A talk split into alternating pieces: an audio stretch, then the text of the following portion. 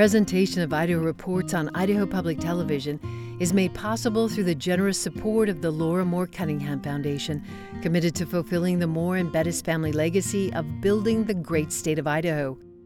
By the Friends of Idaho Public Television and by the Corporation for Public Broadcasting. The first major school choice bill of the session died in the Senate this week, but that's not the end of the conversation. Tonight, we take a look at what might be next in the debate over public dollars funding private education.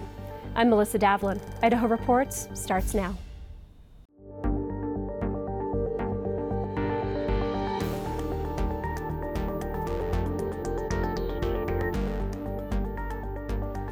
Hello and welcome to Idaho Reports.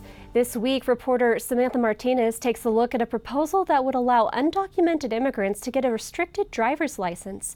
Then, Senator Ben Adams, Senator Janie Ward Engelking, Senator Scott Herndon, and Representative Lance Clow join me to discuss education savings account proposals and what we might see after two bills failed to move forward this week. But first, the Senate passed a joint resolution on Monday asking voters to amend the Constitution to make it harder for citizens to get initiatives or referendums on the ballot. Supporters want to raise the requirement to get an initiative on the ballot to signatures from 6% of registered voters in all 35 legislative districts rather than the current requirement of 18 districts. The proposed constitutional amendment comes after the Idaho Supreme Court deemed unconstitutional an identical bill that passed passed in 2021. SJR 101 will give all voters in the state the ability to decide if they want Idaho to become another California, or if, like most of us, they want to protect our state from big money special interest groups who buy their way onto ballots and then spend millions of dollars on advertising that deceives voters. Uh, the proposal before you today is just another in a long line of efforts to restrict or even eliminate the initiative and referendum process since its creation in 1912. Uh, what I like about this uh, resolution is that it would move us towards more of a grassroots uh, type situation where uh, the every district there would have to be people that were passionate about the initiative and there'd have to be signatures from each area, not just from a few. So Thank you. I encourage you to vote for this resolution. I don't think that the ballot initiative process has been running amuck in our state at all. In the last decade, there have been 20 attempts to get something on the ballot. Only three have succeeded. Two of those made it to the vote and passed. Medicaid and the education bill. The one paid canvassing program that millions of dollars were sunk into was horse racing and it failed. The voters voted it down. The resolution passed in a 27 8 vote and heads to the House. If it gets two thirds approval in that body, it will be on the 2024 general election ballot for voters to decide. On Wednesday, the House Education Committee held two bills concerning minors accessing adult material in public and school libraries. The first bill would have allowed civil penalties of up to $10,000 against a library if that library distributed obscene material to minors. Those testifying against the bill said librarians already steer children toward age appropriate material and have collection policies in place. But bill supporters said those policies aren't enough and took exception to some explicit scenes in books found in young adult sections of some libraries. After lengthy testimony, the committee narrowly decided to hold that bill. A second bill would have required libraries to form collection policies, but the committee adjourned before taking up that proposal. According to Idaho Education News, after the committee rejected the first bill, longtime committee member Representative Judy Boyle left the room. The next day, she told Idaho Ed News that she was stepping down from the committee, citing the bill's failure as the main reason. Also, this week, the House State Affairs Committee advanced a bill that would ban sexually explicit performances in public venues where children might be present. Those performances could still happen in private venues as long as organizers took reasonable steps to make sure minors aren't present. The bill sponsor said the law wouldn't just apply to drag performances, though a number of people from Idaho's LGBTQ community testified to say they were worried that even family friendly drag could be targeted under the language in the bill. The legislation must go before the full House before advancing. On Tuesday, the Senate Transportation Committee advanced a bill that would allow undocumented migrants to obtain a restricted driver's license. Our Samantha Martinez takes a closer look at the proposal and how it would affect some Idaho families. About 37,000 undocumented immigrants live in Idaho, working in agriculture, hospitality, construction, and other industries. Many of them live in fear of being separated from their families if they are pulled over for a minor traffic violation.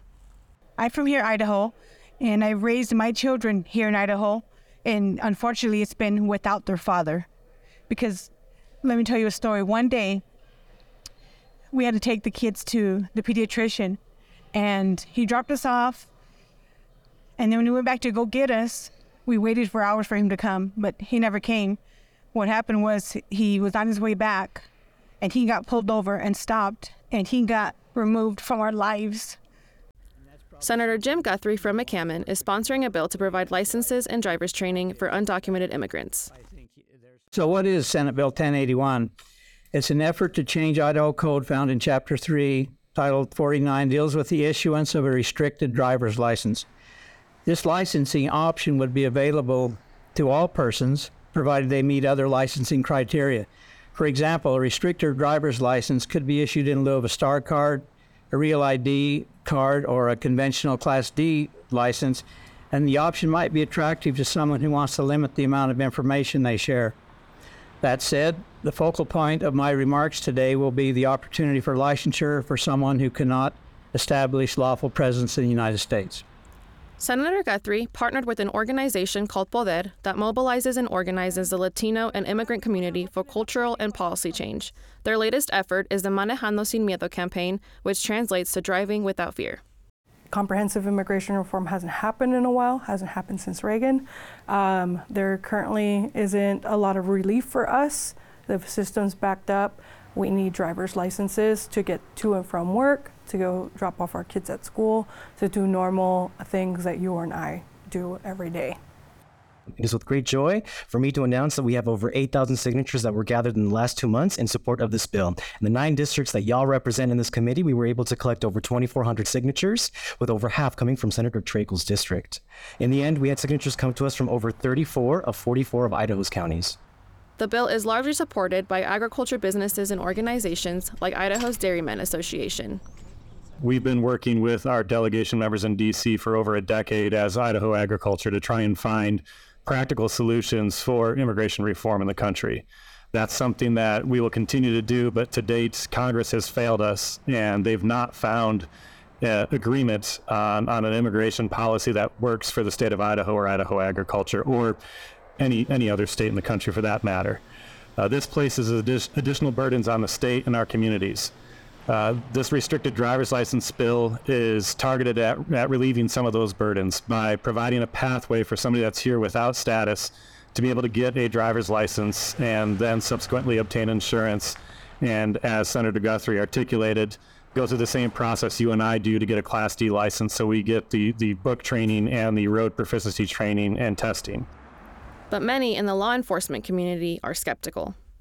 Sheriffs in general do not feel that issuing this uh, restricted driving uh, card to somebody that's broken, potentially broken, I don't, or uh, federal immigration laws is not a good good policy for for sheriffs. This bill does not talk about what documents will be accepted by ITD. Um, the only thing I can rely on is what the current driver's manual accepts for documents, um, and it has a whole list of things that most people applying for this will not have. So I'm not sure what the what ITD is going to look at when they look at what documents it will accept. Estefania Mondragon, executive director of Poder, says some opposition comes from individuals labeling undocumented immigrants as criminals. For me, it you know you're you're talking about some of my family members. Uh, they're here contributing, um, and you know in jobs that a lot of Idahoans do not want to take. So, and so they are a support for Idaho, um, and they do pay taxes in whatever way that, that they, they do it, whether it's sales tax or in, in a property tax. Um, they're paying into the revenue in our state and are providing so much um, in terms of that. So if we're criminalizing people for living their lives, we may need to look at our laws and see what needs to change and change the systems that are backed up, right? Um, people say, why don't they just get citizenship? Well, uh, my mom was undocumented for a very long time. It took her from, you know, when she came here in 88 to when I was in middle school um, for her to get uh, her, her permanent residency or what people call a green card. So the system is backlogged, and with COVID, it's even more backlogged. The process of obtaining a restricted driver's license would look similar to getting a normal Class D driver's license, with a few differences in the cost and appearance of the licenses. It would look different, so it's not going to be like a regular uh, Idaho driver's license that's horizontally shaped. You know, it gi- gives you all the information. Still, will give you all the information of where the person lives. Um, you know, their um, height, eye color, all that. Um, the only difference is going to be hor- it's not going to be horizontal. It's going to be vertical. So like a driver's permit for underage drivers, and it's going to say explicitly not for voting purposes and not for ID. Baudette believes that the benefits outweigh the potential risk for undocumented immigrants' information being shared with law enforcement, but through appropriate channels, it can still be obtained. The P- Office of Performance Evaluation uh, did a report, and what they said is there's less hit and runs, there's less uh, deadly accidents, and um, and also it just increases public safety overall. So for us, we categorize that as a as a common sense solution. Ultimately, the Senate Transportation Committee narrowly voted to send that bill to the floor without recommendation, meaning the committee doesn't endorse the proposal but wants to allow further discussion on it. On Monday, the Senate voted down a high profile education savings account bill that would have allowed students to access public funds for private school or homeschooling. And on Thursday, the House Education Committee declined to introduce another school choice bill that would have established a more modest education savings account program capped at 2,000 students per year. On the topic of school choice, Governor Brad Little announced Tuesday his plans to expand the Empowering Parents Grant Program and focus on parental involvement.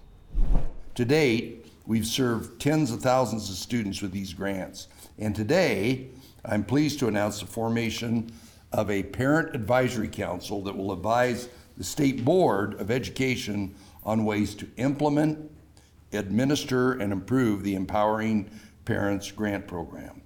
Coming out of the pandemic, we were really concerned about the learning loss that occurred over the three years where we had disruption. And what this Empowering Parent allows us to do is really target interventions for students based on the parents' knowledge of where their kid is struggling. And I think, you know, we're only in year one of this program, but I believe as we move forward, it'll continue to pay huge dividends for our state.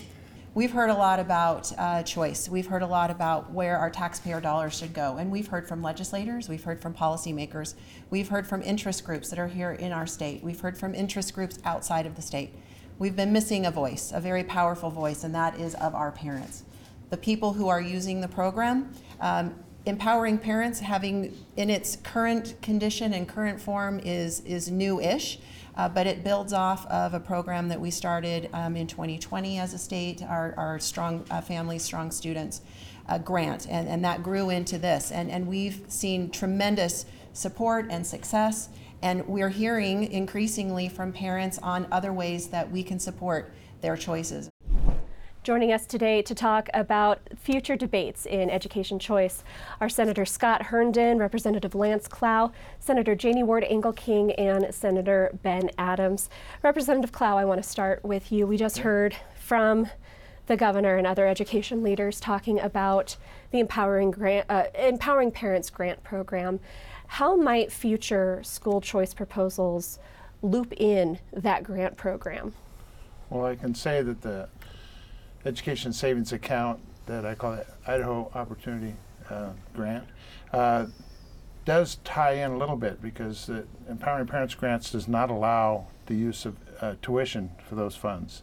And in the bill that I'm working on, I'm saying if they're applying for the Idaho Opportunity uh, Grants, they can use the money for tuition in that case, uh, up, you know, their $1,000 limits. So that's about the only tie-in that I have on the bill that I've seen. Uh, I have uh, heard stories about an Empowering Parents Grants expansion, but I don't have the details to share on that.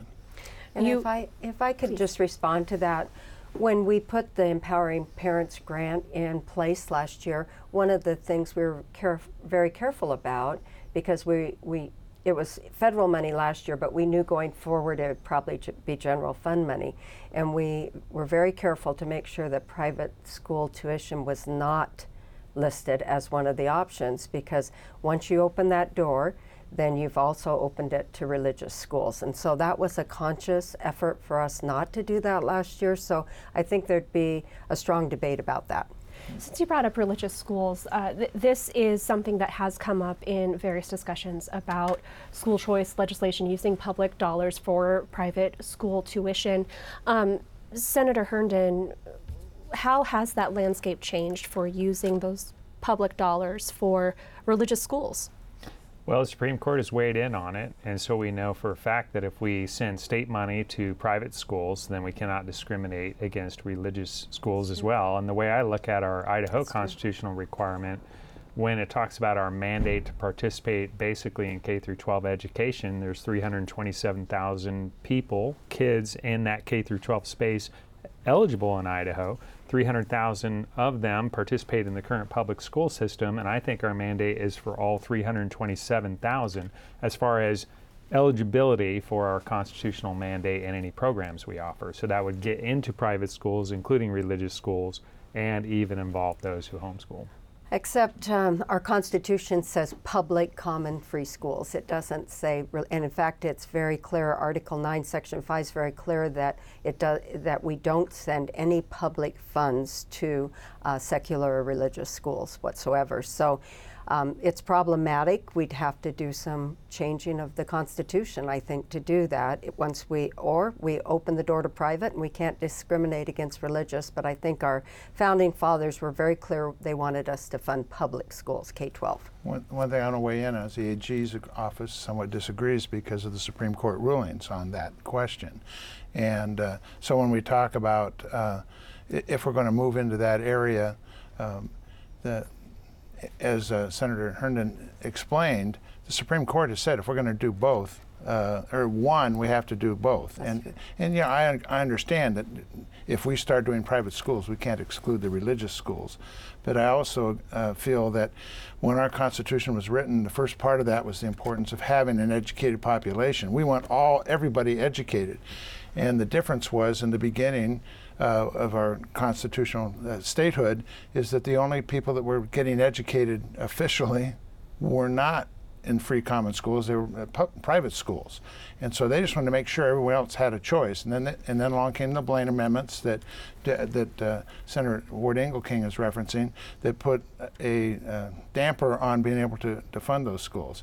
But back in the beginning, the, uh, free common schools were defined basically as eight-year-olds to 14. And I think I think we ought to pick up on the goal, and we just talked about that briefly. Is the intelligence of the people. So that's our goal. Our goal is performance of students.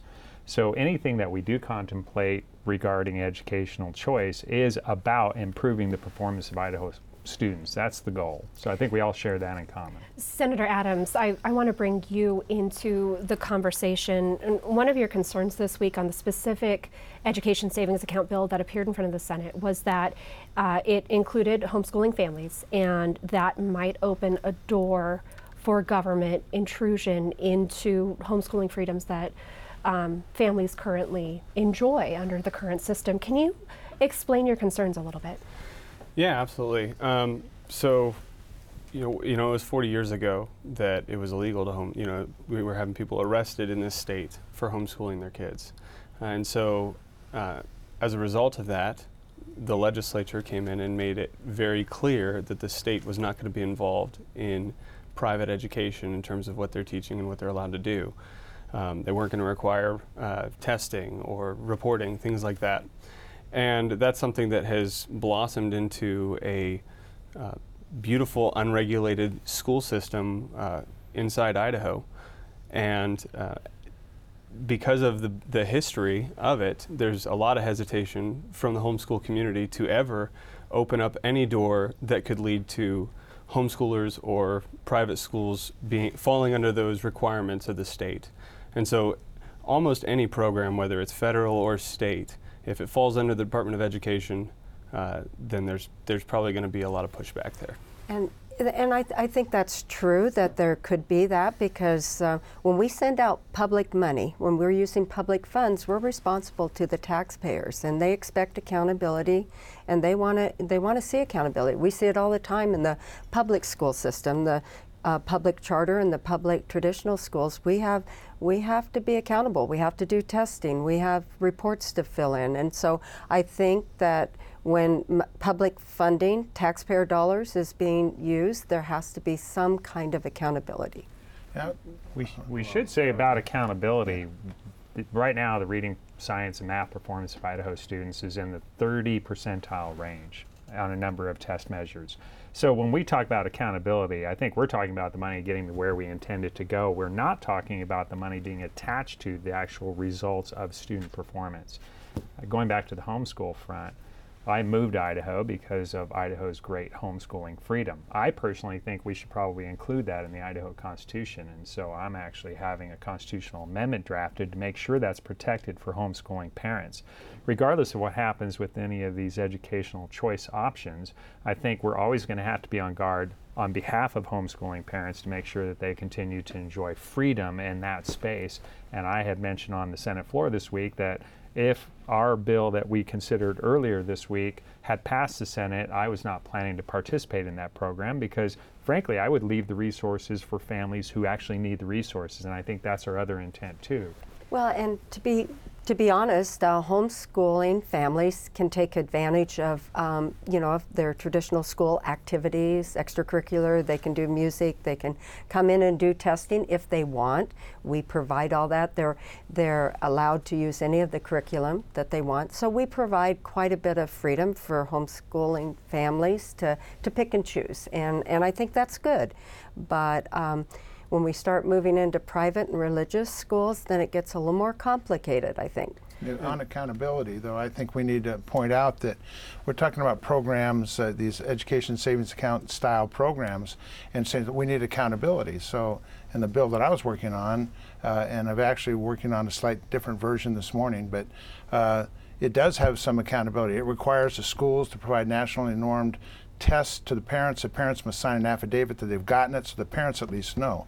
That doesn't go far enough for some. So uh, I'm most likely going to be changing that to say, and the parent must provide a copy uh, of their uh, of their test results. Uh, on the other side Would side, that also include homeschooling families? uh, I'm just almost there. Yeah. uh, in my in the bill that I've been working on, I don't refer to homeschools. I didn't say this program does not include anybody in homeschooling. But what I say, if you want this money and you can si- sign up for a personalized student education plan, which is a design plan. And in that, they must provide nationally normed tests, and they must show us their test scores, and they must show that they're at grade level or showing growth because they're using the state money. And Senator Adams, real quick, I, I wanted to ask you, moving forward into the future, would you support any bill that includes homeschooling families in a school choice program?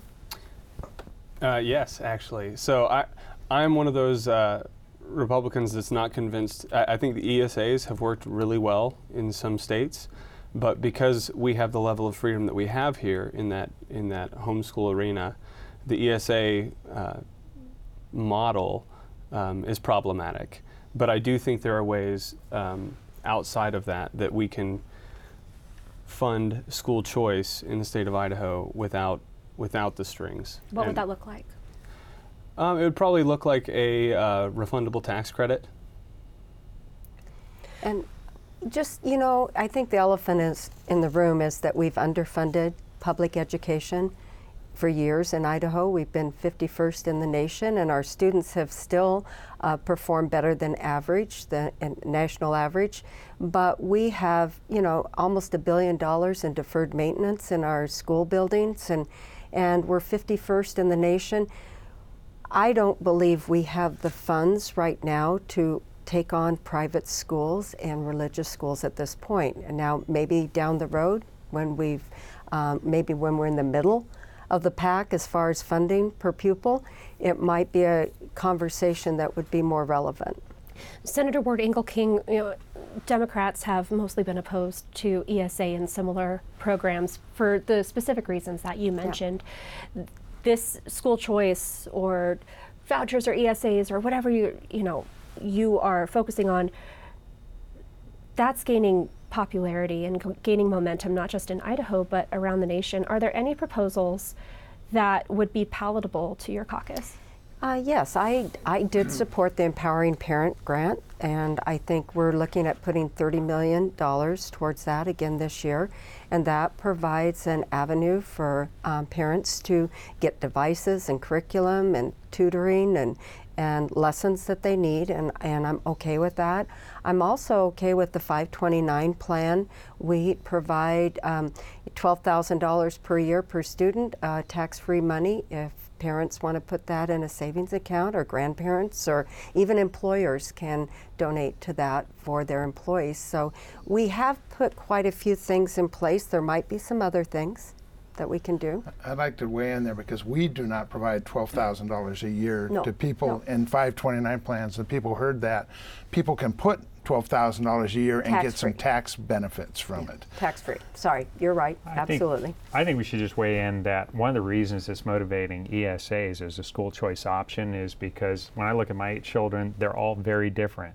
And what we're what we've designed in a lot of schools is a system that looks very similar and uniform for every type of kid. And so what we want to do is we want to provide options for those kids who do learn differently. And really everybody does learn differently. And so that's what we want to use to increase the success of our children is really respond to the vast differences And- between them. And I agree with, with Senator Herndon. That's exactly true, and that's why we have open enrollment. That's why we have um, charter schools and magnet schools and flexible schedules and apprenticeships and internships and career technical schools. We are trying to meet that need in a variety of ways for all of our parents. Real quick on 529s, uh, because one of the challenges with 529s is the federal program, right? And so, uh, just from the baseline, that that kind of moves homeschoolers out of the arena. Um, I want I want all the students in Idaho to have this opportunity, right? And so, um, again, there these will be discussions obviously that we'll have going forward, but just wanted to put that out there.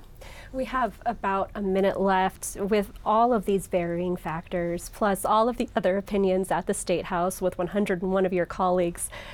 Do you think we are going to have a compromise this session?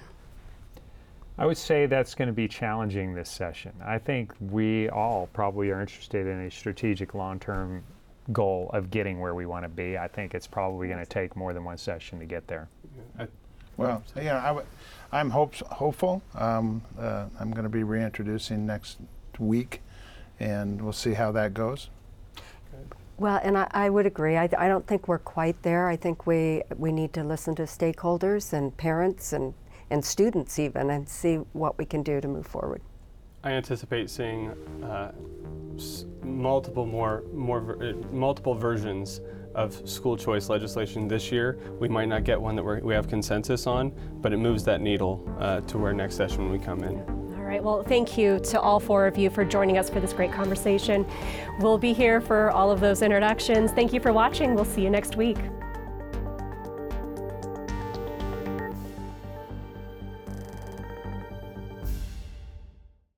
Presentation of Idaho Reports on Idaho Public Television is made possible through the generous support of the Laura Moore Cunningham Foundation, committed to fulfilling the Moore and Bettis family legacy of building the great state of Idaho, by the Friends of Idaho Public Television, and by the Corporation for Public Broadcasting.